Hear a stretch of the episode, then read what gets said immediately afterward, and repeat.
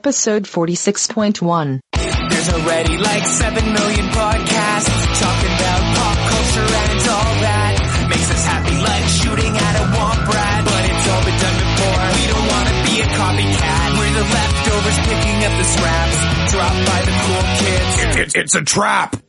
Toss it, good and taste it. Do we love it? Hey, let's face it, can't erase it. Let's embrace the Tupperware party. Subculture spill over like a vulture. Carry over counterculture, pushovers, pop culture. Leftovers. And we're the uncool kids.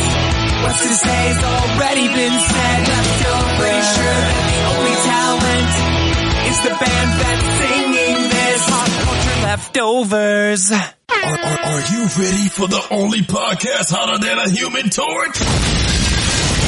It's Pop Culture Leftovers. Five, four, three, two, one. You alright, Cage? I think I broke something. What? My back. The only thing I can feel in my lips. Now listen carefully. This is a very important rule. This is the only rule. You get injured on the field, you better make sure you die. Why? Last time I was in combat, I was hit. I was bleeding out, just not fast enough. I woke up in a field hospital with three pints of someone else's blood, and I was out. I lost the power. Do you understand? I think we better start over, don't you? What?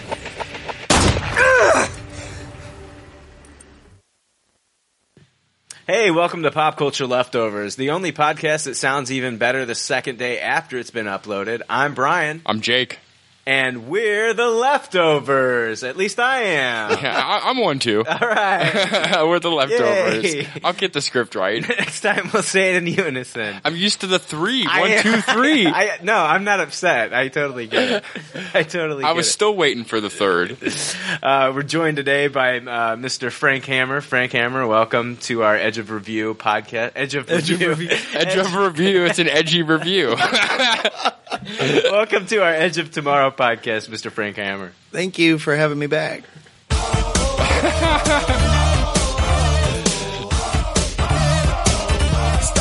Hammer time. All right. So yeah, uh, what brings us together on this podcast is the uh, film that was just released this past weekend, Edge of Tomorrow. Um, so I, it's safe to say, you know, as we're gonna, you know, talk about this movie, uh, safe to say we're gonna have spoilers. yeah, definitely spoilers. Hard to talk about this movie without talking about it and what happens. Agreed. So And the, the trailers did a pretty good job of hiding really everything. Yeah, I agree, man. I agree. Especially uh, hiding the uh, some of the character designs that we saw in the film. Mm-hmm. So. Um, we do have a rating system here on Pop Culture Leftovers. If this is your first time listening to the show, you might not be familiar with how we rate things, and I want to make sure that uh, you know exactly what the hell we're talking about because they would seem really weird if you had no idea. So that's totally wrong. Whoa.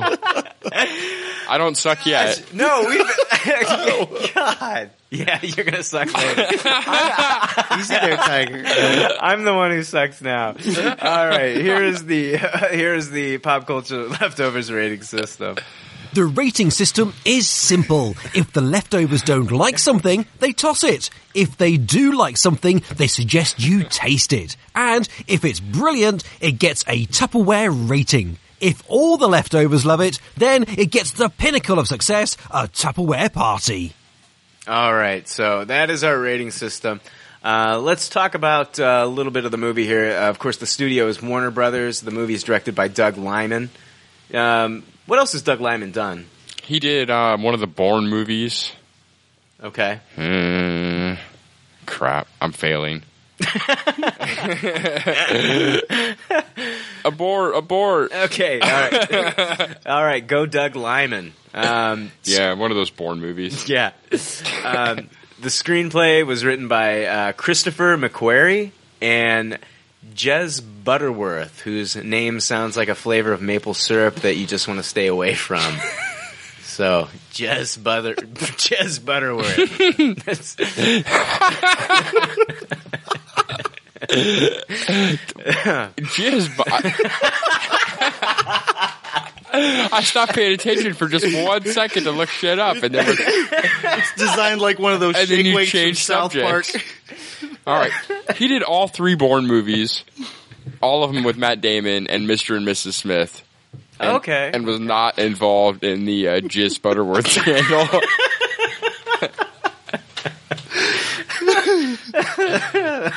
wow. Doesn't am I wrong though? I'm gonna know what else Jizz Butterworth wrote. Jez, it's J E Z J E Z Butterworth. Oh, gotcha. Um, very But if you were British and said the name, it would still come out as Jez. Jez Butterworth. It's a s- This poor guy. Je- looks like Jez Butterworth got himself in a sticky situation.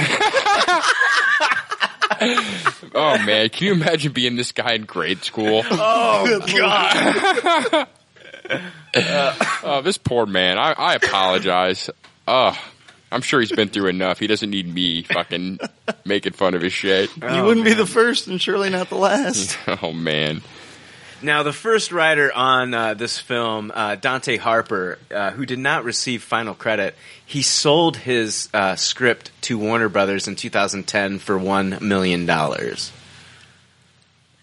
Wow, good that, deal. That is a good deal. yeah, I, you can take my name out for a mill too. yeah. I mean, absolutely. I'll t- I'll do anything. Yeah, I mean, you can change my name to Jez Butterworth for a million dollars. Wow. hey, is that another porn star name? It could be. That was last episode. Oh, but- damn. Yeah. Oh, we never. Yeah, that's the third one. Continuity error. Shit. No, you're fine. You're fine. Edge of Tomorrow is also known as All You Need Is Kill. It's the manga book by Hiroshi Sakazazaka. Well, it's it's an actual It's, novel. it's it's Hiroshi Sakurazaka. It's an actual novel. It's a novel. Okay. Yeah, it's prose. Uh, yeah, Jake. I want you to talk about All You Need Is Kill because you've read you've read it. All but the last issue. Okay.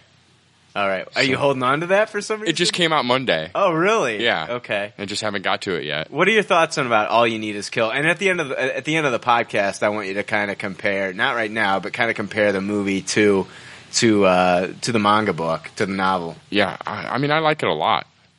I mean, I, I, I, I'll go a lot. It's hard to talk a little bit uh, about it without talking a lot of bit about it. You know what I'm saying? Gotcha. Okay, we'll just wait until the end of the Yeah. podcast then. That makes sense. Uh, Edge of Tomorrow. It stars Tom Cruise as Cage. Um, Brad Pitt was originally considered for this role.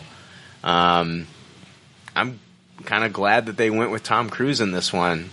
Yeah. Uh, a couple of cool facts about To- uh, Tom Cruise and this movie.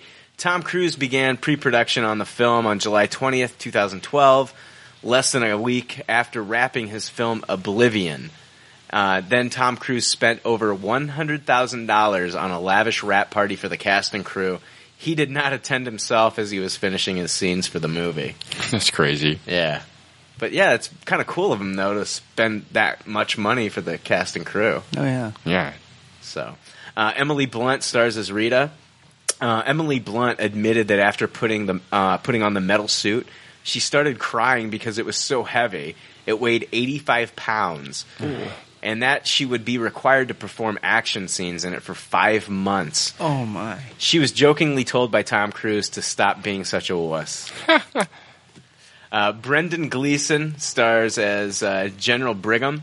Bill Paxton, Master Sergeant Farrell. Jonas Armstrong is Skinner. Tony Way is Kimmel. Kick Gurry. Where do they get these names? Kick Gurry. Kick Gurry stars as Griff. Griff's more believable. Don't forget Dragomir. Yeah, Dragomir Mirsik as uh, Kuntz. I'm not going to say it the way it looks. Fra- Franz Drameh as Ford. Uh, Charlotte Riley as Nance. Uh, Masayoshi Haneda as Takeda. Kind of just sounds like it could be all one name. Masayoshi Haneda Takeda. Haneda Takeda. Chiquita banana. I'm not touching that. Frank, I'm telling you, Haneda Takeda. Haneda Takeda. Yo Uh, quiero Taco Bell. Here's a uh, stop it. Cool fact: Edge of Tomorrow was filmed almost entirely on the same sets used for the Harry Potter series of the films. of uh, from the Harry Potter. God, I cannot talk. Harry Potter. no, I'm, I'm saying shit like Masayoshi Haneda Takeda, and I can't even fucking finish a regular sentence after that. It's like a tongue twister. anyway, Edge of Tomorrow was filmed almost entirely on the same sets that they used for the Harry Potter films. That's that's cool. Yeah, it's cool. I didn't get any of that from it though. No, no. Yeah, I, I never would have. I never would have known. I wonder what sets they used. Right. Uh, synopsis of the film: An alien race has hit the Earth in an unrelenting assault, unbeatable by an milita- any unbeatable by any military unit in the world. Major William Cage is an officer who has never seen a day of combat when he is unceremoniously dropped into what amounts to a suicide mission. Killed within minutes, Cage now finds himself inexplicably thrown into a time loop, forcing him to live out the same brutal combat over and over, fighting and dying again and again. With each battle, Cage becomes able to engage the adversaries with increasing skill alongside Special Forces warrior Rita Vratsky. And as Cage and Vratsky take the fight to the aliens, each repeated encounter gets them one step closer to defeating the enemy. The budget was an estimated $178 million, and the movie has a runtime of 113 minutes. We're going to go ahead and rate this movie. So, um, have we gone over the, we went over the rating system, right? Yes, yes. Okay, I don't need to go over that again, right? No. No, Okay, three right. t- three tiers. Yeah, all right, three tiers. So you either toss it, taste it, or Tupperware the movie. Uh, who wants to go first uh, for Edge of Tomorrow starring Tom Cruise? Oh Christ, I'll go first. All right, Jake. I'm gonna taste this movie. A pretty strong taste it too. More teetering towards the Tupperware area things than towards the toss it area things. Right. You know, like if I was gonna one to ten it, I would seven it, and I, I save my Tupperwares for kind of the nines and the tens. Sure. Yeah. So I'm gonna I'm gonna I'm gonna go ahead and taste this. I did enjoy it a lot. It was a lot of fun. Um, it was real faithful to the feeling of the story that I read, and they really adapted it really well. Do you think that it uh, helped you or hurt you that you have read the manga novel? Eh, it kind of hurt me. I think. Okay. I think it would have been more fun going in with just what the trailers had shown me and not knowing as much of the plot. Right. Because a lot of the stuff with the alphas and what the why things were happening were pretty much on key with how it was in the story. Okay. And so there there wasn't really any any suspense beats in the story like that for me. Gotcha. Okay. But it was still a lot of fun, you know. Yeah. Frank. Uh, I am going to Tupperware it, and uh, the reason is because uh, in all the previews that we saw, it seemed like okay, yeah, he's going to die, he's going to do it over again, and then you got the idea about uh, the increased experience, but there were so many other ways that they explored that and different things that he could do from the moment that he woke up to really give you an idea about how long this had been going on. So, I mean, it was a lot more deep than I thought it was going to be. Uh, and I'm, I know we'll cover it, but the end had me kind of perplexed. But overall, I mean, I had a real good time watching the movie, and I would definitely see it in the theater again. So it's a Tupperware. Tupperware. All right. I'm going to go ahead. I'm going to give it a Tupperware too. I really enjoyed the film. Oh, I, I, I ruined the Tupperware party. it's okay, man. No, it's okay. I it mean- wouldn't have counted because um, Jay's not here anyway. Oh, gotcha. Yeah, Frank. Frank. uh, Frank's doesn't even count. So. I barely know how it works anyway. yeah, yeah, exactly. It, it takes a while to get. Um, no, I'm going to go ahead and I'm going to give it a Tupperware as well. I, I enjoyed it from the beginning to the end, which we'll talk about the ending. But I I enjoyed it from beginning to the end. I enjoyed the acting. I thought Tom Cruise did a great job of portraying this guy at first, who was really trepidatious, really just scared, like almost like piss your pants scared to go into battle. Yeah. You know, this is like uh, I don't know, like uh, think of it like a host of uh, like a program or something like that. Uh, you know, yeah he, yeah, he is in the military, but I mean, he's not trained for this. He's more of like the uh, cover boy for the military. You know what I mean? Poster boy or something. Yeah. You know, he's not uh, public relations type of guy. He's not. Uh, uh, he's he's not your uh, let's go uh, the front line guy going out there and you know shooting guns or anything like that. He didn't even know how to turn the fucking safety off. Yeah. Yeah, I mean, the most surprising thing is that is that character is the biggest change from the original source material. Is all the stuff you're describing. Okay. Like the the main character in the source material is part of the J Crew, basically, Okay. and is already a soldier and is already trained, and that's who this happens to. Huh. And Tom Cruise's basically entire character and backstory is all the stuff that's different in the movie. See, and see that it didn't take away from me watching this. And what I really liked was like, you know, he comes in there, this character that you know doesn't know shit, and they did a really good job, in my opinion, of Groundhog Daying this movie as far as like showing his evolution. Like he did not become who he was by the end of the movie overnight. This wasn't just like he died a few times. Right. This Yeah. was it could have been years for all we know how long this went on. And they really showed the struggle that he had to go through as far as like the training and, and, and learning things. And you could really sense like a, like in his voice and the way he was talking, kind of like almost like a frustration at points. Yeah. Certain times where like, I've been here before. All right, let's move on. I don't want to have this fucking conversation again. And then like, you know, of course, like he's watching the same characters die over and over and over again. And I think he did a great job of showing like how, how this has taken a mental toll on him over this long course of time.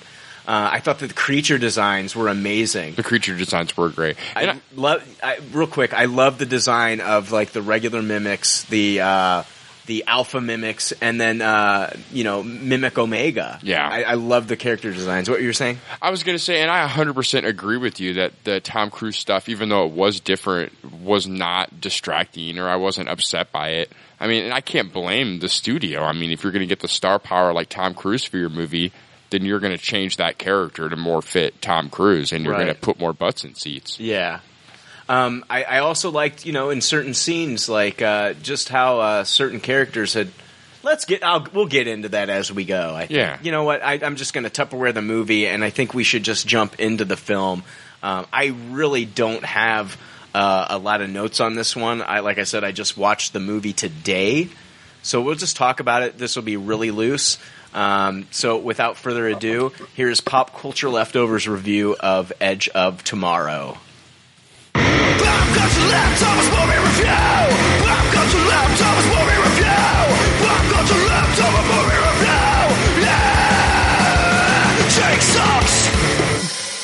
Jake, you do not suck this week, even though you tasted this movie. It's not. I mean, it's not something that I. I loved the movie. I'm definitely going to watch it again, and it, Yeah. it's a step above Oblivion, in my opinion. I, I, I enjoyed Oblivion last year when I saw that in theaters, but I thought this was even better.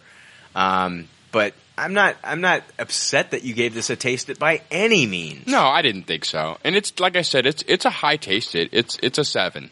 Yeah, and that's a good rating. Yeah. So yeah. Um, all right, so let's just talk about the movie. Um, you know, the movie starts and you know Tom Cruise's character is kind of like this uh, public relations guy talking to the people and trying to get them, trying to recruit them for this war against the aliens. And I mean, it's kind of fucked up though when you when you. The, the kind of world that we live in today, we've seen every movie, everything played out on the screen before. In, in my opinion, we've seen a lot. There's not a lot of new concepts out there. It all seems like tropes now. It's, Exactly. It's, we're so smart. So it's kind of messed up that that your main hook in this movie is not that humans are going to war against aliens. That's not the main hook here. Yeah. The main hook is like this whole Groundhog Day theme of like live, die, repeat. So the main hook is like you'd think that you know like 30 years ago it would have been like the main hook of this film is a holy shit man is going to go to war against aliens. Not anymore. That's not fucking good enough anymore, Jake. Yeah, and think of how much your mind would have been blown if that's the only way they sold it, and then you came into it and found out about the Groundhog Day stuff. As, Yeah, as yeah. part of the movie, it would have blown your mind. I think that would have been even better. Yeah, But would that have got people in there to see it to begin with? it's a Tom Cruise science fiction vehicle. I think it would have. Yeah, but uh, I, I'm sure Oblivion did well in theaters, but not as well as they were banking on this movie to do. Yeah, I think word of mouth would have happened. Yeah, but you got the tagline, that whole tagline, Yeah, live, die, repeat. That's true. That's true. and that's what they kind of wanted to make the main push of this film. But I agree. I agree that I just think we're in a world that they're they're figuring that you know what, it's already based on a fucking manga novel, we're gonna find out. And there's this damn thing called the internet. Everybody finds out about everything two years before it's done anyway. You know what I mean? Mm-hmm, But no, I think yeah, going into theaters blind that would have been pretty fucking awesome. Yeah, it would have blown your mind. Absolutely. I may have Tupperware this movie going in just expecting a Tom Cruise science fiction alien movie. Right. Just because I'd have been so blown away by the concept of it and everything. But I, I was so like seasoned to the concept, it didn't come off as like mind blowing to me in any way. Right. Not that it wasn't great or pulled off well or executed, you know, great. Yeah. That's where my Tupperware comes in because I figured it was just another Tom to ah, Tom Cruise. It's infecting me. Tom Cruise versus uh, an aliens kind of movie, and I've seen that before, and I, I was actually kind of groaning a little bit like when that was you know going to be this week's topic.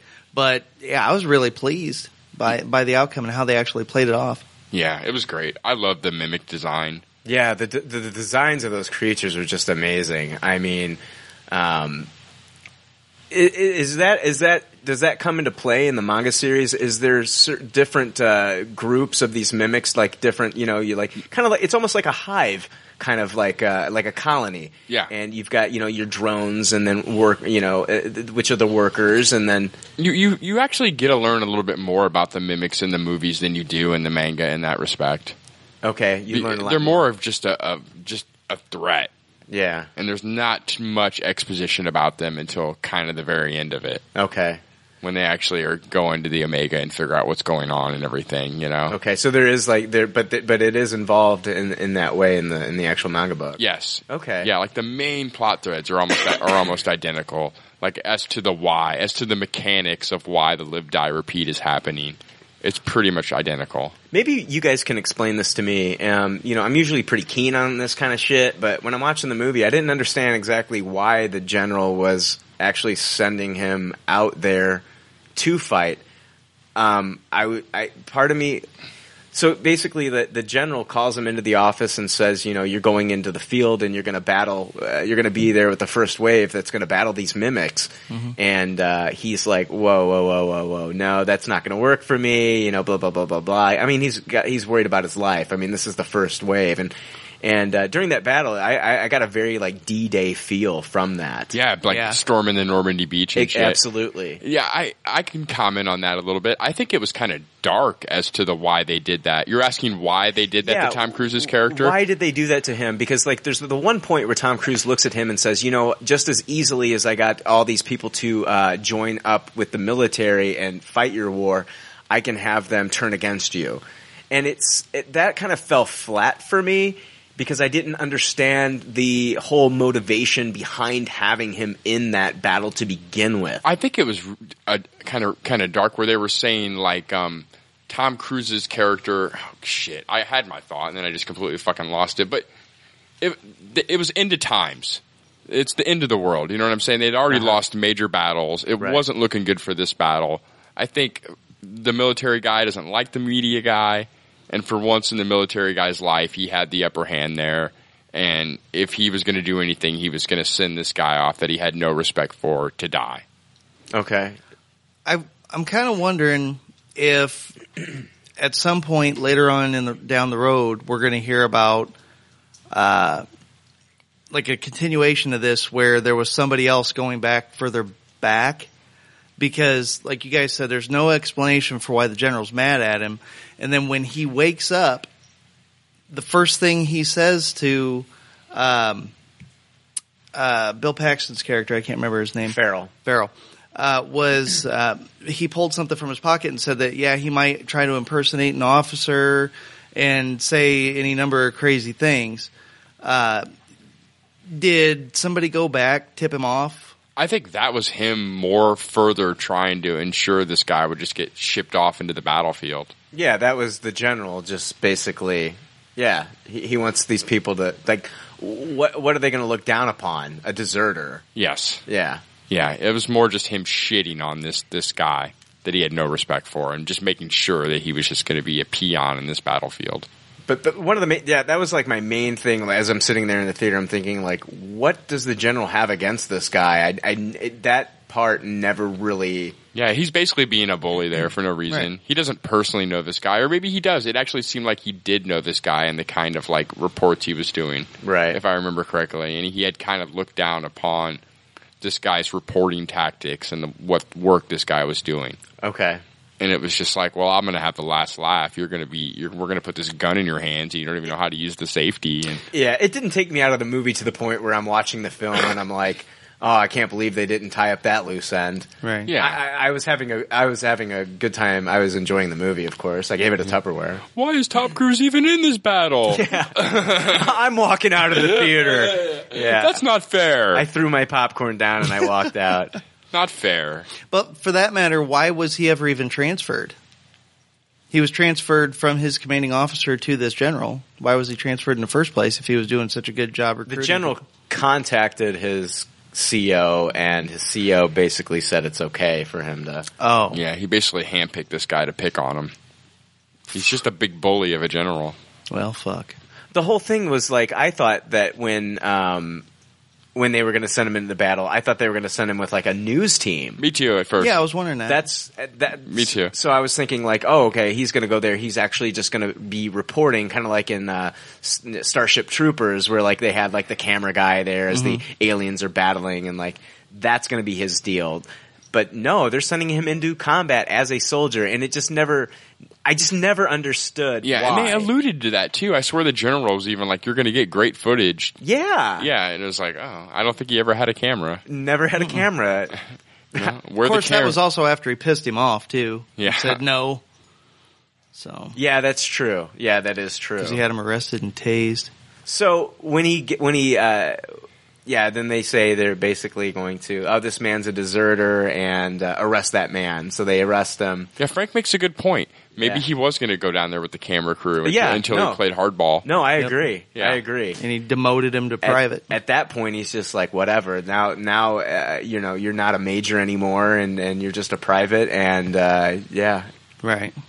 So now they send him. Uh, he wakes up and he's on top of like the uh, duffel bags and stuff like that, and uh, this is where we get introduced to uh, Bill Paxton's character, uh, Farrell. Yeah, one of my I love Bill Paxton, and he was great in this. really great, and uh, you know, like he introduces him to uh, uh, J Troop, right? Yeah, Um, what I loved about this is it kind of harkened back to, in my opinion, it kind of harkened back to another Bill Paxton movie, um, Aliens. definitely. where you know like the camaraderie that this group this j group this j troop had was kind of like the camaraderie like in the aliens films like these guys had been working together for a long time they would give each other shit they knew everything about each other you know they were playing poker Yeah. and, and now they're being thrown in with like this outsider. It kind of harkened back to like okay here's aliens.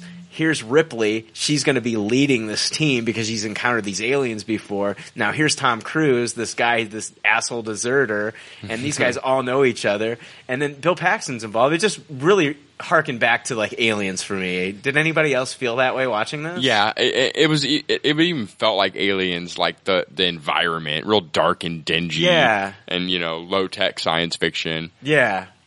Yeah, um, but I, I love Bill Paxton too. I thought he was absolutely phenomenal in this movie. The, Yeah. the, the southern accent he pulled off. He, he he he talked about how he's from Science Hill, Yeah. Kentucky, Right. and Are you American? No, I'm from Kentucky. exactly. I mean, I, Yeah. even his lines, even even those cheesy lines like that, he could pull them off, and he, he did a great job. Yeah, it was never too over the top. It, it felt Right. grounded in reality, even Yeah. when it was very funny. Yeah. So, um, see here. I mean, what did you guys now? The characters when they uh, when he finally gets introduced to the characters in J Troop, and we get introduced to all these different characters that you see there. Were they also in the book? No, not really. Okay. It's more just him and Rita.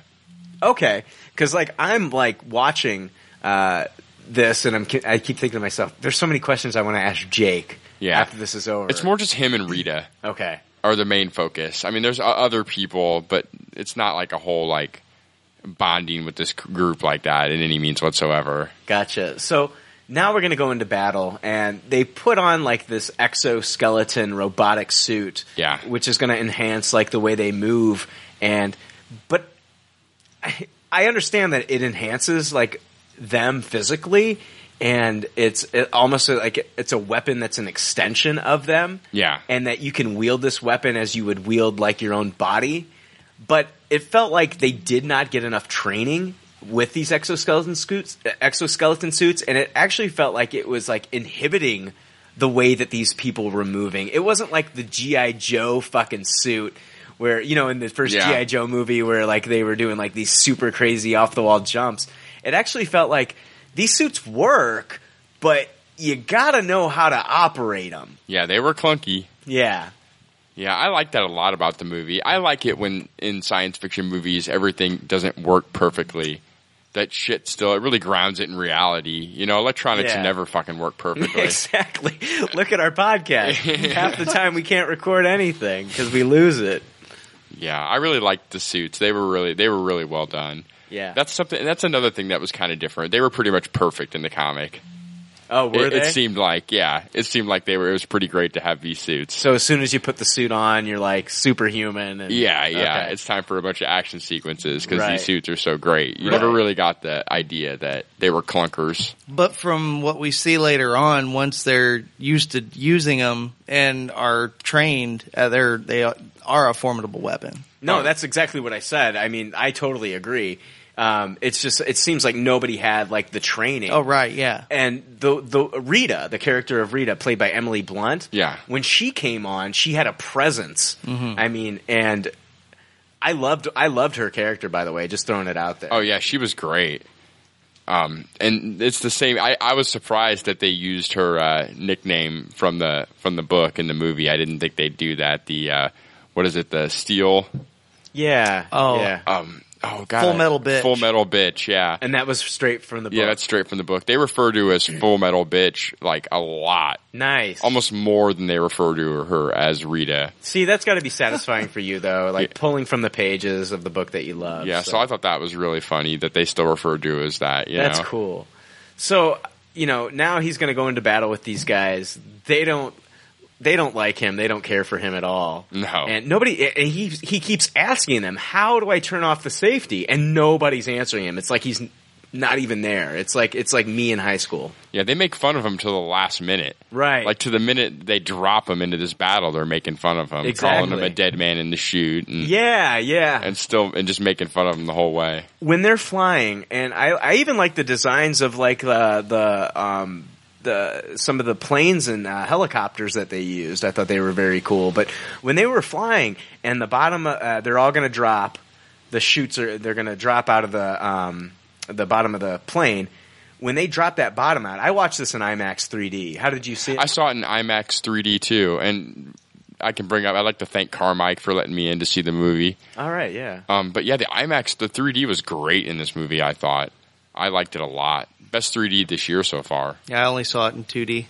Now, when the bottom dropped out and you saw it, and Frank, you can you can t- let me know too. Like when the bottom of that plane dropped out and everybody was going to get ready to um, jump out of the plane, did it kind of like give you like a sense of fear of like heights and like Yeah. jumping, oh, maybe Oh, yeah. how you might feel had this happened to you? Yeah. Yeah, it was crazy. It was a great shot. The cinematography was really good. Heights fucking bug me anyway, and man, I just my palms started sweating. Yeah, I've actually skydived before, and the scariest part of skydiving is when you hang outside of the helicopter for those five, six seconds oh. before you actually jump off. You know, you're just standing on the rail for Right. a moment.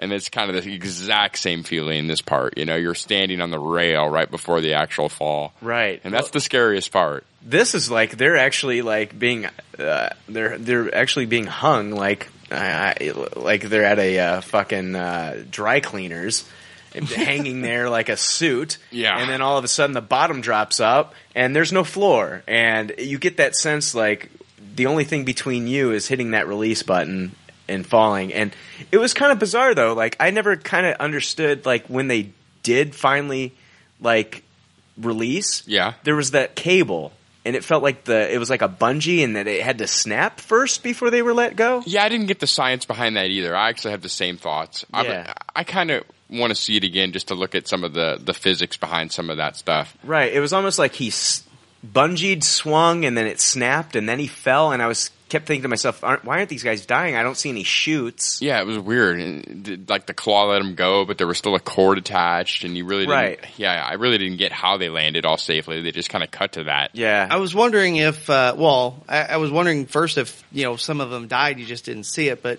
um, the uh, the uh, ship got damaged in every scenario. Yeah, yeah. that- There was that explosion at the front of the ship. Right. Yeah. My guess is that those were supposed to be some kind of like steadied rappel, or where it would let them down gradually, but instead of letting their weight all the way, just drag them down like they were free falling. it was damaged, and so it Right. wouldn't. It actually wouldn't repel all the way down to where it would be right. safe. It got caught up or whatever. That was just what I was guessing. Huh, Right. That's interesting. Yeah. But then how um, al- almost all those people we see made it down safely. Yeah, they did. Right. Yeah, so No, I mean, I, I just don't understand the science behind how they lived. I guess. yeah, I don't get Oh. it either. So Well, I don't know. It might have something to do with the construction of the suit, I guess. Yeah, they landed on the suit can maybe take the impact of landing from that height Right. right. in the suit. Some of the it's mythology like putting behind a case on your cell phone. Yeah, Yeah. exactly, exactly. some of the mythology behind Master Chief in the Halo universe. There's like a gel layer between the man inside the suit and the suit. So But this was just clearly an exoskeleton, and they had like military BDUs underneath it. Yeah. I mean, Right. there wasn't really like enclosure, yeah, Yeah. But maybe there was some kind of shock absorbers or something set up true, in there. true. Yeah, that that could be the case. Yeah. And whatever. we're, we're not the MythBusters. But I. I yeah, but we digress. So yeah, he gets down there, and uh, yeah, like I said earlier, I had a very D Day. You said like yeah, like it was like the Uh, storming Normandy it's- Beach. Yeah. Exactly. It's That- the the anniversary of D Day was the sixth. Yeah, it was. I uh, History Channel had a whole D- two-hour D-Day special, and I got it on my DVR. Oh, Can't wait to watch it. Oh wow, yeah. So, isn't that? It's horrible for me to say, but like that's my favorite war.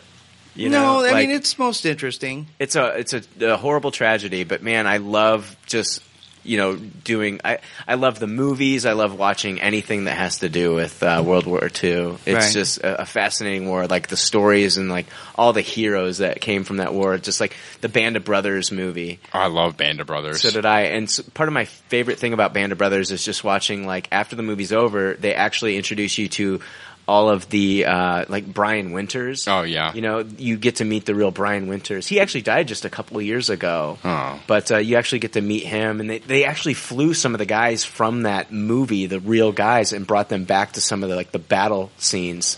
And uh, they th- it'd been the first time that they had seen it in like sixty years. Very touching. Yeah, I saw a bunch of that stuff too. A friend of mine loaned me the uh, Band of Brothers Blu-ray set, Yeah, and I watched yeah. a bunch of the extras and saw a bunch of stuff.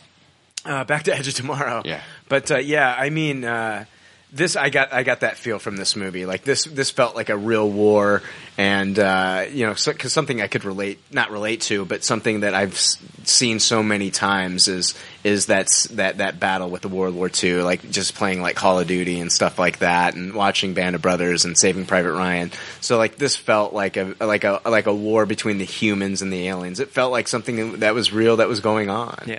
it's a fine line between pulling off like dramatic and or just being like, oh, this is cool to look at. Right, and we're not seeing like phaser guns and lasers Yeah. and stuff like that. We're we're seeing an alien race going against, you know, I'd say somewhat futuristic technology. You know, Yeah, kind of yeah. like they had like an Elysium suit on and they're battling. you know what I mean? Yeah. They're battling these these mimics. Uh, you don't really get to see a lot of the mimics at first. You kind of just see them doing like that little spiral attack and like tentacles flying and things like that. But Yeah. You can clearly see like they are causing havoc, havoc in the air. Planes are crashing. People are dying. People are dying left and right. People are getting caught on fire. Things are falling down on people. You know, and, and, and these guys, like, when they fucking land, like that one dude, he's like, yeah, I made it, I made it. And then the plane Drops on him. drops on him. I mean, Who didn't see that coming, oh, right? Oh, yeah, yeah, exactly. so, I mean, I don't know. I, I loved this. And just like the whole time, you know, everything that Tom Cruise was scared about going into this battle, it's all real now. It's all happening. And he has every reason to be scared because he's on the ground. Every, he, everywhere you look, people are dying. Yeah, it's insane. And yeah, it's totally Nothing but smoke and bullet fire ahead of Uh-huh. him, basically. Yeah. Absolutely. And he doesn't even know how to turn the safety off on his fucking weapon. Yeah. So it's like how is this guy even going to survive? You know, five minutes, let alone expect to get out of this situation. Yeah. It, it's yeah. Yeah, yeah, it, it was crazy. They really pulled that part off. It was really dramatic, and you, it was really like, how is Tom Cruise even going to live during this? Yeah. So this is where we meet uh, Rita for the first time, and uh, just watching her and how she handles these mimics is just amazing. And she moves so well in the suit. Yeah, and we see her die the first time we see her. Yes. right Yeah. then and there, pretty much, Yeah. right? Yeah, the first of many. Yeah. Uh, but yeah, Tom Cruise. I mean, uh, it's it's that scene where they're in almost that like that little hole, that crater, and then isn't that the scene Yeah. where everybody st- just basically gets obliterated from Troop J? yes. Yeah, from J Troop. Yeah, and uh, Tom Cruise ends up dying, and and um, that's when he does kill the Alpha, though. Yes, he kills the alpha. He kills the Alpha, which is the blue, bluish. Yeah, it was like white blue. Yeah, he kills the Alpha. The Alpha's kind of like on fire. The blood sprays onto him, and we see like his face, like it, he's just scorched, just singed, just burned. He Yeah. dies. It's almost like the blood kind of like It was like acidic. acidic uh, in a way, and then it kind of like it looked like it leaked into him. Yeah, it was Oh, gross. man. It melted Yeah. his face down. Yeah, he looked fucked up. um, but yeah, this is where he comes back for the first time, and so um, he wakes up and he's right back on those duffel bags. Wakes up again, and Yeah, what's the line that he hears always right away when he comes back? On your feet, maggot. Yeah, there it is. yeah, yeah. All right. yeah, that was great. Uh, I love it. I mean, and uh, he goes through the exact same thing again, and he, he's as as he's going through. it, It's almost like he feels like it's almost like he feels like he's in a dream. Like what's going? It's like a deja vu experience, like to the tenth degree. Yeah. where everything's happening again. He's able to actually quote people.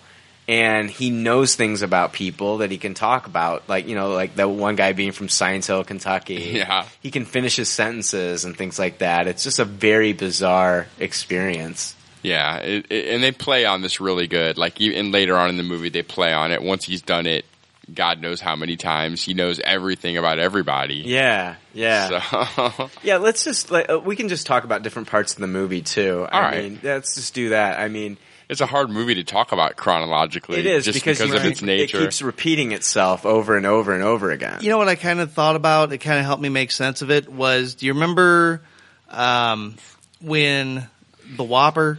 And this isn't from this movie. Um, War Games. Matthew Broderick. yes. Okay. Remember when the WOPR was going through all the scenarios for the global thermonuclear war, start to finish, over and over and over again until it could figure out how to win one?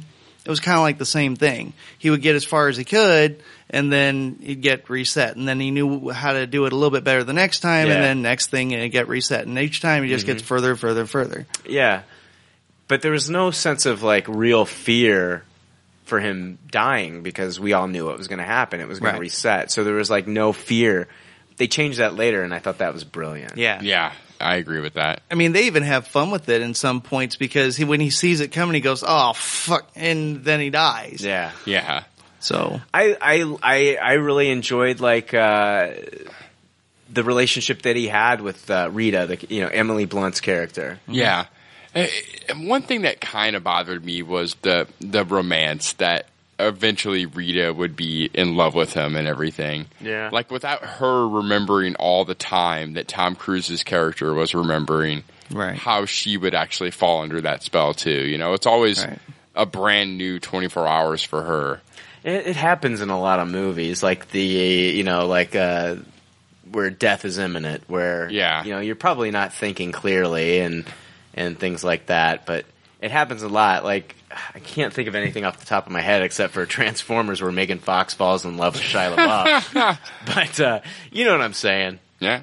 Yeah. Man of Steel, where Superman falls in love with Lois Lane. I think a lot of times these movies throw romance in there to throw a bone to certain people that they think need romance in, in, in different films, whether it be a, a female watcher, a female viewer, or a male viewer. If they feel like they, they have to have like a little bit of romance in this movie to watch it, I think sometimes they just throw that throw that bone in there. It was just kind of annoying. I wish the Full Metal bitch got a 100% be the Full Metal bitch. Right. You know what I'm saying? It's Yeah. like Yeah. her whole They softened her persona, up. yeah, is to be a stone cold fucking bitch. right. and then she's making out with Tom Cruise. But, But see, they don't know her on the level that Tom Cruise knew her because they both connected because they both had. We find out that they both have this ability. yes, Rita was doing the same thing. So they just see her as this badass. They don't. They didn't get to see all the times that she died and fucked up. Yeah. They just see this stone cold bitch, and you know Tom Cruise can kind of relate to her, and she can kind of relate to him because they're the only two people that have had this ability. yeah, that's true. So Yeah, it was just I don't know. I guess I'm just a hopeless romantic. I could have done without that part. No, and that's what I liked about movies like Pacific Rim. I mean, you didn't get that character of Charlie Charlie Hunnam's character falling in love with uh, the, the the female lead in that film. Yeah. At the end of the movie, they didn't kiss. it just was unnecessary. Like they could have respected each other without kissing each other. It's true. I feel like that that would have been but better. guys, we're talking about Tom Cruise. He's he's just so dreamy, right? yeah. You know, I mean, she's you know they just they've got a kiss, so Yeah. it happened. But no, I get it. I get it. One of my minor complaints about it, less less of the that angle, and I thought the movie would have been better. Yeah, I th- I thought it was unnecessary too. Yeah. Um, what other things did you guys like about this movie? I mean, are there certain scenes that you want to point out? I mean, we saw most of the scenes over and over and over again, but Yeah. That was one of the things, though, is that I was worried at first that it was going to get too repetitious, but you got the idea well along that things have changed, and he'll even comment about something in past tense, like you don't make it any further than this. right. Uh, so, I mean, he's continuing to age, but no one else around him is. There's just like an infinite set of possibilities. That's a question I have for you. You brought up a good point. He continues to age. Yeah. Well, his like soul or consciousness does. Right. No, that's a great question. I'm going to bring this up. I kept thinking to myself, like, when he goes out there, I'm sure physically he's not in top peak condition. Yeah. So when he resets, physically does he reset, or is like is his body actually? I think physically he does reset, but mentally he doesn't. Yeah, but like Michael Jordan, he knows how to play the game of basketball. But uh, let's say he's been on the couch forever, he may be able to hit the free throws still, but moving his he he he may think like, oh, I, okay, I'm going to do this fadeaway jumper, or I'm gonna I'm gonna go up there and dunk. I see where you're going with this. Like, how could Yeah. that training even work Yeah. if it wasn't like Yeah, setting because- in? Yeah. My thought on it was is that it would be the skill and knowledge of how to do those things, and the exoskeleton, the the suit. He doesn't need to be in. That's top what form. does it physically for him. Right. Okay. It's just like a muscle twitch, and it does what it wants to do. It's a more pure neural connection. That makes with it. sense. I really liked one thing I liked about this movie was the first conversation we had with uh, Rita's friend, the uh, like the scientist character. Yeah, yeah. And I really like how he got really excited that it was the first time they were having this conversation. yeah. I thought that was a really fun moment. Yeah, because imagine how many conversations he had with Rita over and over Right. and over again. And Yeah. he, and he thought that, that each time it was, pro- you know, it was the first for him. And later on in the movie, we, we even got to see a, a further on conversation with this character, and it was fu- it, it was almost more funny because of this earlier scene where he was so excited about it being the first conversation Yeah. with, with Tom Cruise being rude to the character about how many times he's had to explain these things. You know, I love the training sequences too. By the way, guys, Oh, me They're too. really good. and they didn't just stop with like just a few. It felt like it went on for a long, long time, and I think that really drove the point home that this is not going to be something that's easy. You know what I mean? It's not like Green Lantern's training where it lasted five minutes. Like this was an ongoing process. Each time we saw this movie reset, he'd gone through training or something. You know what I mean? Yeah, for sure. Because he had to practice things like even how to get out of J Troop to go find her. Yeah. And that was Yeah. one of the funniest Oh, things when he where got- yeah. he goes to roll underneath a truck and he doesn't time it right. And I swear he had they had to have intended for him to get hit in the balls because he goes, ah, and that's his death scream. And Bill Paxton, uh, Sergeant Farell walks over to him and says, what in the hell were you trying to do? Yeah. Yeah, that was really funny. You know, another thing this movie really got right for me is you guys both Tupperwared it.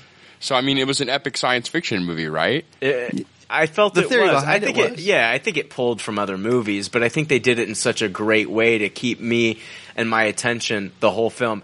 Every time where the movie I felt like I might be getting out of it, they sucked me right back in with something else. Yeah. Because there was a couple times I'm thinking like, man, I'm, I'm kind of losing the movie's kind of losing its momentum, and then something would happen again, Yeah. and I'd be I'd be right back into it. Well, yeah, I think what it got right is it did all that in under two hours, which Yeah. I, which I think a lot of movies struggle with. I mean, I thought this was a complete movie with a complete story, Yeah. and somehow they managed to do it in one hour and fifty three minutes. You know, Yeah, yeah. I think a lot of movies could learn from that. Yeah, they didn't do it in two and a half hours. Yeah. Like two and a half hours of this would have been a Yeah. little too That much of the same thing much. repeating. Yeah. Exactly, and I really appreciated it being an under two hour movie. Yeah, I really like that. Not that some movies don't need to be long, or if it's a long movie, it's going to be bad. And I don't like to give out the Tupperware just to give out a Tupperware. But No, this I'm- is a movie I will definitely watch again.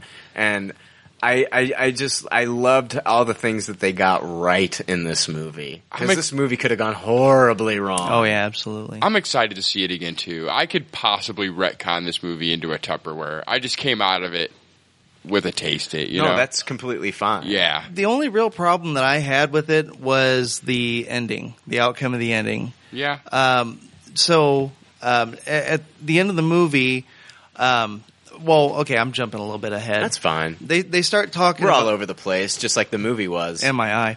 Uh, they, uh, yeah, you guys can't see my eye. That don't make any fucking sense. it doesn't. Why do you do that? Uh, anyhow, that, so they, they, Rita, having had this before, talks to uh, Cage about uh, the visions. Has he started to have the visions? And the visions are uh, supposed to be clues to the location of the Omega, the hive mind. Right. So basically, the Omega is the one that is able to manipulate time. Am I correct? Yes. Right. It- and the power was then passed on to because the Omega has a relationship with the mimics, the Alpha mimics, and they all have this relationship, kind of like a hive mentality, and uh, but more like neurological. Yeah, it's like a big neurological machine meant to win wars. Right. They get it right. and it got passed on to Tom. Well, it got passed on to Rita first. Yeah. and then it got passed on to Tom Cruise. Mhm. Go ahead, Frank. Uh, the um, it's the uh, damn it the, the uh, transfer of the blood that causes that. Um, so what they, they they look for the um, omega, it ends up being a trap, and they realize that the the si- signals it's been sending out the the visions have been just a setup for a trap. Well, see, they know that from the experience that they had with Rita that Mhm. if she, they, what happened, how she lost her powers was she was like, uh, she was stabbed. Yeah. And She bled out. She bled out.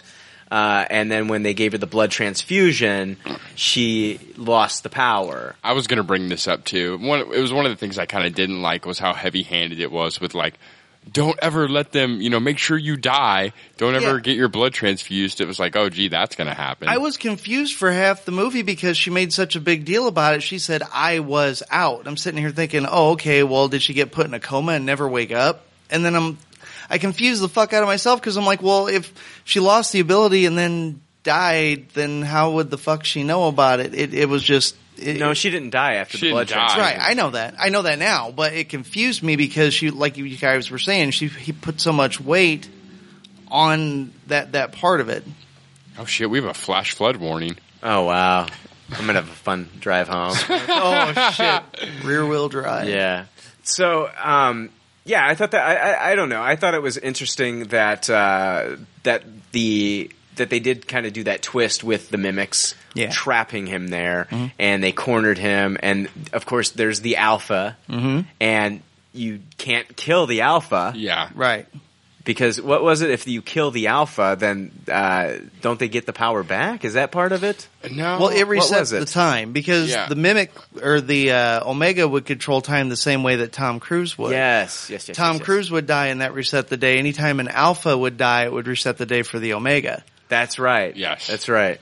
So It's kind of like a really fucked up Seiko watch. right, yeah, and um, oh, Jesus. Um, so yeah, they they they go to uh, kill it. The Omega traps him and he drowns himself. Yeah, which I thought was awesome. Yeah, because Yeah, he, liked he knew he needed too. to get out of there. Yeah, because he knew he was going to bleed out. Yep. And yeah, I just thought it was brilliant, though, of like uh, uh, of for the Omega to actually we got to see like their thinking. Like even though they're not communicating, not talking, Right. We knew exactly how devious they fucking are as a race. Yeah, yeah. They're just completely built to win. And um, so uh, th- then they figure out a way that, that the doctor had said he had something that he had worked on at one point in Yeah, time. yeah. That uh, at the beginning of the movie, one of the first interactions, they said, "Should we stick this in him?" And he's like, "Stick what in me?" Oh yeah, yeah, yeah, exactly. And then it finally it comes back, uh, which uh, it comes back later. Yeah. Yeah, it's how they track the thing. Yeah, and- Right. And, uh, they they find out that they got to go get it because he somebody took it or something. It was locked away. the general. Yeah. Oh, that's right. And um, so they get this, and because Tom Cruise has the mimic's blood in him, he stabs himself. But I liked how the general that fucked him over at the beginning of the movie. we right. think that he's finally redeeming himself and giving them this thing to save the planet. And of course, what did he do? Probably pushed a button, and now security, like, Yeah. there- the military is there to arrest him again. I'm thinking, what a douchebag. Yeah, it was crazy. Like I was like, oh wow, wow, redemption for that character, Yeah. and then instantly, oh yeah. I liked what they did with the time travel thing there too, where Tom Cruise looks back and says, "Oh, please don't shoot him again," yeah. because Yeah, you could tell was he'd been there before, and she got pissed off and shot him. I I kept. I, I didn't know if she'd really shot him, or at the time I was like, or or he was just saying that because he to to to let him know that they're for real, Oh, that makes sense. you know. But now that you're saying it, I actually think that that, that she probably did shoot that motherfucker. Yeah, it probably Yeah. did. It probably did happen once or twice. They had a lot of hints like that spread throughout the movie, like when they're driving in the truck. They basically have a reverse conversation. Yeah. Where uh, he's trying to get her to talk, and she says, "I'm not a fan," and he says, "Well, you do eventually," and it goes back and forth, and it's you're trying to figure out, okay, well, who's got the more experience? I, that did confuse me a little bit because she she didn't have that conversation before because her consciousness, like you said earlier, restarts the day. yeah, So for her to jump in and act like she really knew, it, it felt a little bit too too much two way there when it really should have been one sided. Frank makes up a good point. They did a good job of. They obviously don't show us every time Tom Sure. Cruise goes through all of this. Yeah. but it, it was never too confusing about. You know, they hinted at a lot of scenes that we never saw, like a lot of stuff that was like just assumed, and they did a really good job of that. yeah.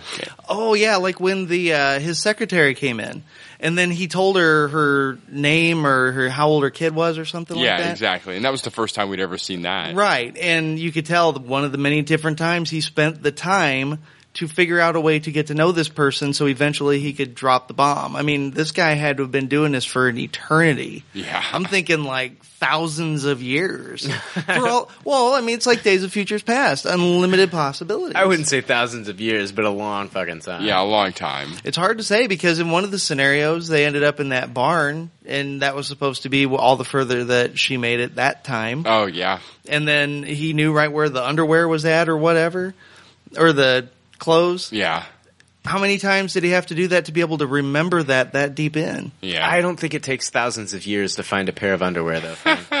No, but he I'm, would have just, I'm fucking with you. It's a joke, Frank. right because it's a fucking joke. No, I know be, because because he's aging. Yeah. You know, every time he dies, he goes back. Right. You got to figure he made several attempts and referred to it later on about how well, no matter what I do, I can't get us off this beach. And then you hit the next segment of efforts of him them trying to figure out some way to get to the Omega to kill it. It's like they had to keep changing strategies. Well, they had to keep doing the uh, accident. You know, how far can I get thing clear until they figure that out. I mean, it's it's mind boggling how many times he's done this. I want to see this again. I do. Yeah, I, I probably won't see it again in the theater, but I'll I'll rent it again right I- away when it comes out. I think I'm going to see it again in the theater. well, there you go. I don't blame you. You Tupperware it. Yeah, I, I liked it. Oh, um, the only thing I know I mentioned it earlier, and I never did get around to talking about it was the ending. So they find out where the Omega is, and they go and uh, try to get to it to kill it.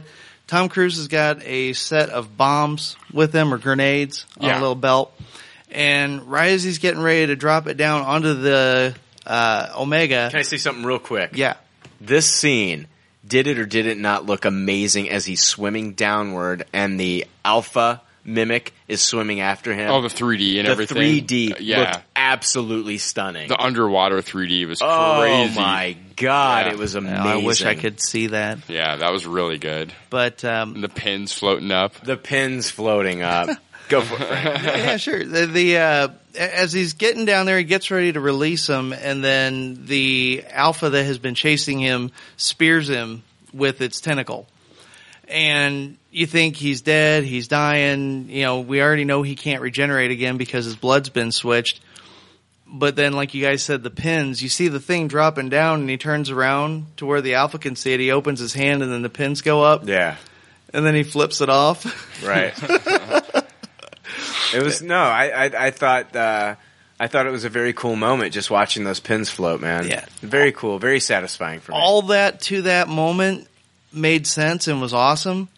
And then the Omega, you think Tom Cruise is dead. Um, the Omega's blood goes back up onto him, seeps into his wounds, or Right. eats him like Yep. the acid.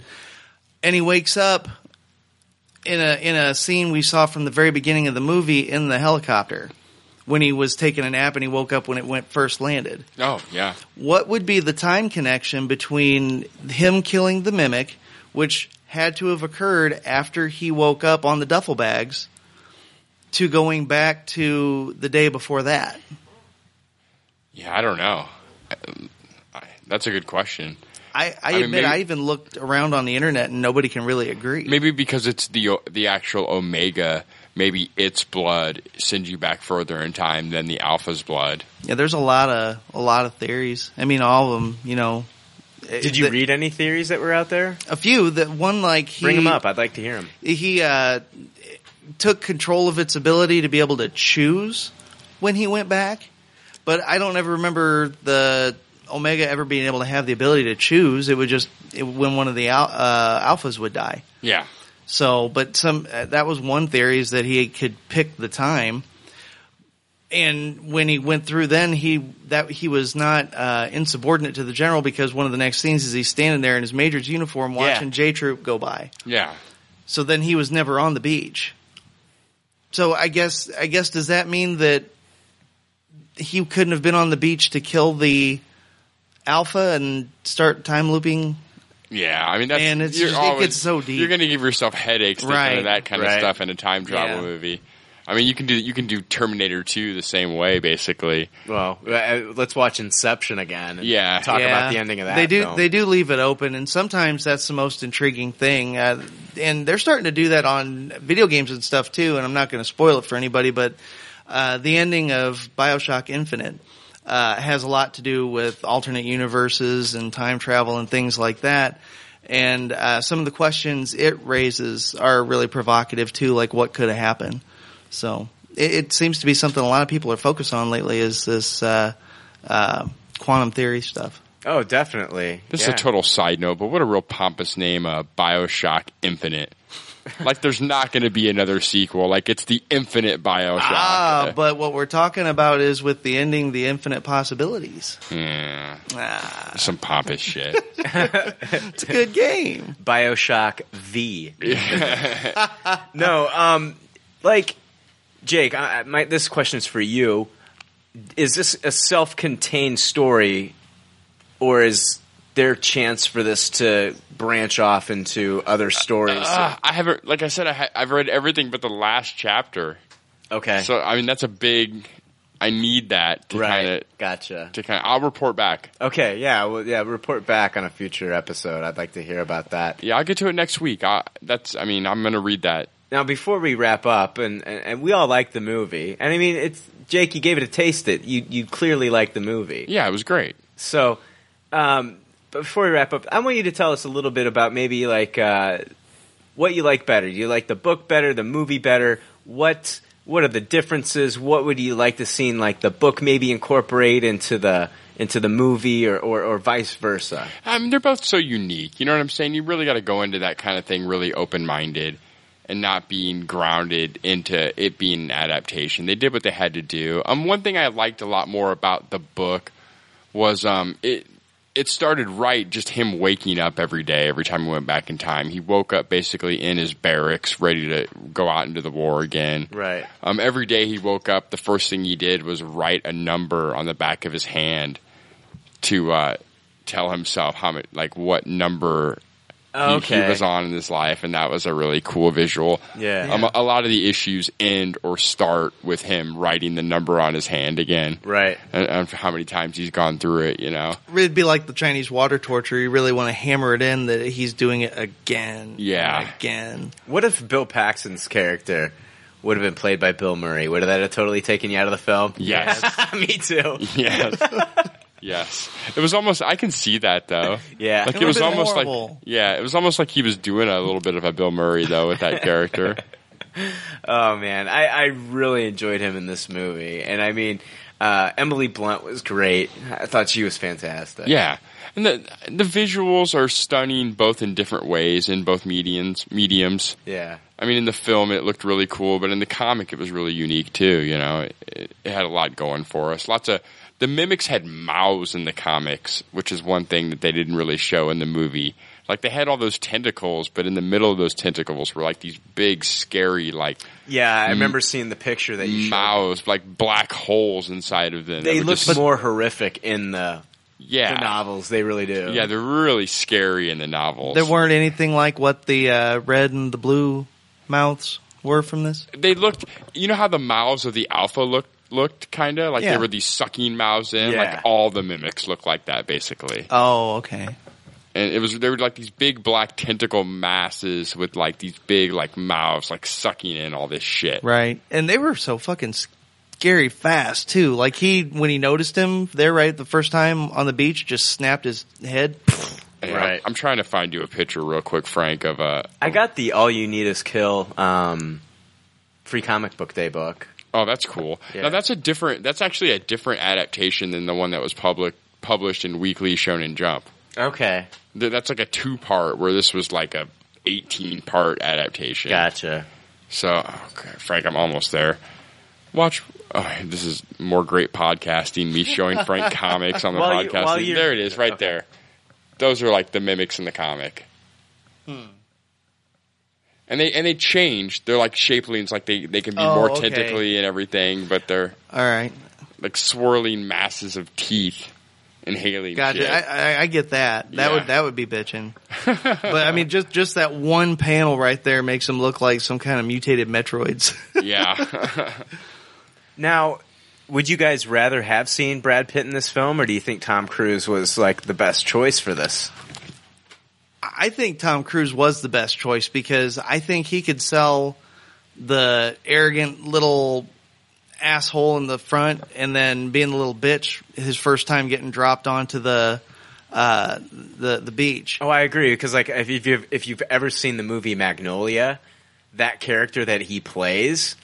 Oh my gosh, that's Yeah. the guy that you want to see get fucking killed right away. Yeah, I, I agree. Tom Cruise was better. He Brad Pitt couldn't have pulled off the where we kind of hate him and then we like him. I think as much as Tom Cruise was Yeah. able to do. Now, uh, as far as Tom Cruise as an actor, do you think like this movie is gonna? Did you uh, have we seen how this does on Rotten Tomatoes? I did.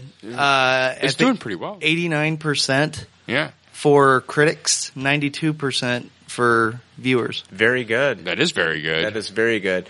Uh, do we know what the uh, box office is so far? Now that I don't. that I don't. I don't think it's shattering the box office. Christ, I'm so slow. And I, you know, there's one more thing I wanted to throw in too as I'm thinking about it. We talked earlier about the funny minute where the, the bigger fat guy got hit by the plane. Yeah. Uh, you see him uh, in early on make attempts to try to save him. And late, Yeah. after he's done this so many times and Like, come- fuck it. yeah.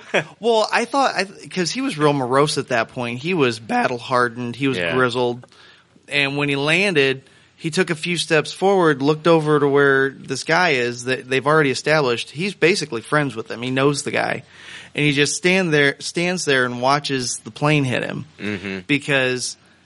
And there has to be a certain set of events for him to get to where he has to be, and to deviate from that to try to save him or something like that, it won't work. And he's tried it and he knows. But once he kills the Omega, whatever has happened sticks because he Mm-hmm. can't go back and do it. So those people stay dead.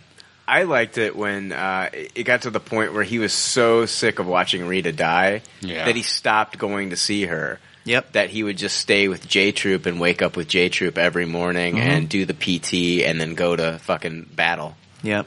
You know, Th- I thought that I thought that was really cool. Wow, unfortunately, it's not doing too well. It, loo- it's, it looks like um, Fault in Our Stars is set to beat it for the weekend. Really? Wow. Yeah. Yeah, like I said, my theater was my theater was kind of bare. I sat, I got there right as the movie was getting ready to start, and I got front row center. Next week isn't going to help it either, guys, because 22 Jump Street comes out next week, and we Shit. know that that's going to take the box office next week. Yeah. Yeah. Wow. Are we doing that? 22 Jump Street? Yeah. I may see it. I might use it. I might do it for good pop, bad pop, but Yeah. I never saw the first one, to be honest with you. it's actually really It good. is. It's it's, good. it's a Yeah. very charming, funny movie. Yeah, they, they're not trying to. Surprisingly so. I mean, I thought I was not expecting anything from it. Yeah, they're not trying to tie anything in. It's all fresh. We see a lot of movies, and I got to tell you, I am so sick of the 22 Jump Street trailer. Oh my god, It was haven't gotten so that much. funny the first time. it was. It had some laughs the first time, but the Yeah. seventh time, you're like, Ugh. The the Mexican Wolverine joke was funny. Yeah. And then when Channing Tatum said, I'm happy. yeah, I'm That- Hefe. That was funny. And like but I've seen it like a hundred times now. yeah, exactly. I have So- no idea what you're talking about. I've not seen this that much. Ugh. I've seen it a ton, more than the uh, Seth MacFarlane trailer, Really? easily. Wow. Yeah. Yeah, He's- don't. Uh, if you didn't listen to our other podcast, don't go out to see a million ways to die in the West. It's a it's a toss it. So Yeah, a million ways to die in the theater. yeah. oh my gosh, A It- million ways to die on a podcast. Yeah, it was uh, not as good as Ted, and I enjoyed Ted. So I thought Ted was funny. Even though, I mean, even though Seth MacFarlane's just like it's just all dick and fart jokes and raunchy shit. It's I still I still enjoyed it. I thought it was a fun movie. But Million Day- Days to Die in the West, that movie sucked. So Let's take a break before I fill my pants let's. with urine. You know what? We're gonna we're gonna wrap up the show. All right, guys. All right, this was our Edge of Tomorrow review. Uh, you know, yeah, check us out next week. What are we doing next week? Is what's coming out? I don't know. Oh my god. June sixth, tw- uh, 22 Jump Street. Yeah, I'm not And- seeing that. No. I might go see it, but Let's think of a think of something fun. yeah, we'll do something fun next week. Yeah. All right, guys. I'm sure there'll be Star Wars news. Oh, there's always Star Wars news. we'll have a drop next week, right? A Oh, Star Wars shit. drop? Yeah, I'll figure something out. I'll figure something out. You guys give me some ideas. I'll figure something out for Chad a Star Wars drop. Chad Vader's awesome. Right. I love Chad Vader. String together something. He's good. And just like all good leftovers say on their doggy bags, thank you for your patronage and thanks for listening. We'll talk to you next week. Later, y'all. Bye. Thanks for listening to Pop Culture Leftovers. Congratulations. I don't know how you did it. I couldn't do it. You people need a t-shirt saying, I just listened to two hours of nonsensical crap. Anyway, if you'd like to reach the Pop Culture Leftovers cast, you can email them at comments at popcultureleftovers.com. You can also follow them on Twitter at PC Leftovers or like their Facebook page. They'd love to hear from you. They're all pretty sad and lonely. One of them is homeless. But I didn't say that. And as always, check out our website, www.popcultureleftovers.com. We've got great articles there. Comic reviews, movie reviews, television reviews. It's awesome. Check it out. And if you're interested in writing for the site, uh, we definitely need more writers. So send an email to domesticateddave at gmail.com. And if David Griffin likes what he reads, he'll get in contact with you and you can be part of the team. Remember, this is a non-paying gig, but it's a really cool way to have your voice heard and we'd love to read your submissions. So get in contact with David and thank you. And check us out on Tumblr too, motherfuckers. And don't forget, we're on Instagram too. yeah, that just happened. There's already like 7 million podcasts talking about pop culture and all that. Makes us happy like shooting at a womp rat. But it's all been done before. We don't want to copycat. We're the leftovers picking up the scraps dropped by the cool kids. it's a trap. Good and toss it, good and taste it. Do we love it? Hey, let's race it, can't erase it. Let's embrace the Tupperware party. Subculture spill over like a vulture. Carry over counterculture, pushovers, pop culture, leftovers. And we're the uncool kids. What's to say has already been said. Leftovers. Pretty sure that the only talent is the band that's singing this pop culture leftovers. Podcasts that are original and good have already been done before, so we should separate the wheat from the chaff. And we're the chaff, the crap, even though we're the shit. Woo! We're the leftovers picking up the scraps dropped by the cool kids. it's a trap. Good and toss it, good and taste it. Do we love it? Hey, let's face it, can't erase it. Let's embrace the Tupperware party. Subculture spill over like a vulture. Carry over counterculture, pushovers, pop culture, leftovers. And we're the uncool kids. What's to say has already been said. Leftovers. Pretty sure that the only talent is the band that's singing this. Pop culture leftovers.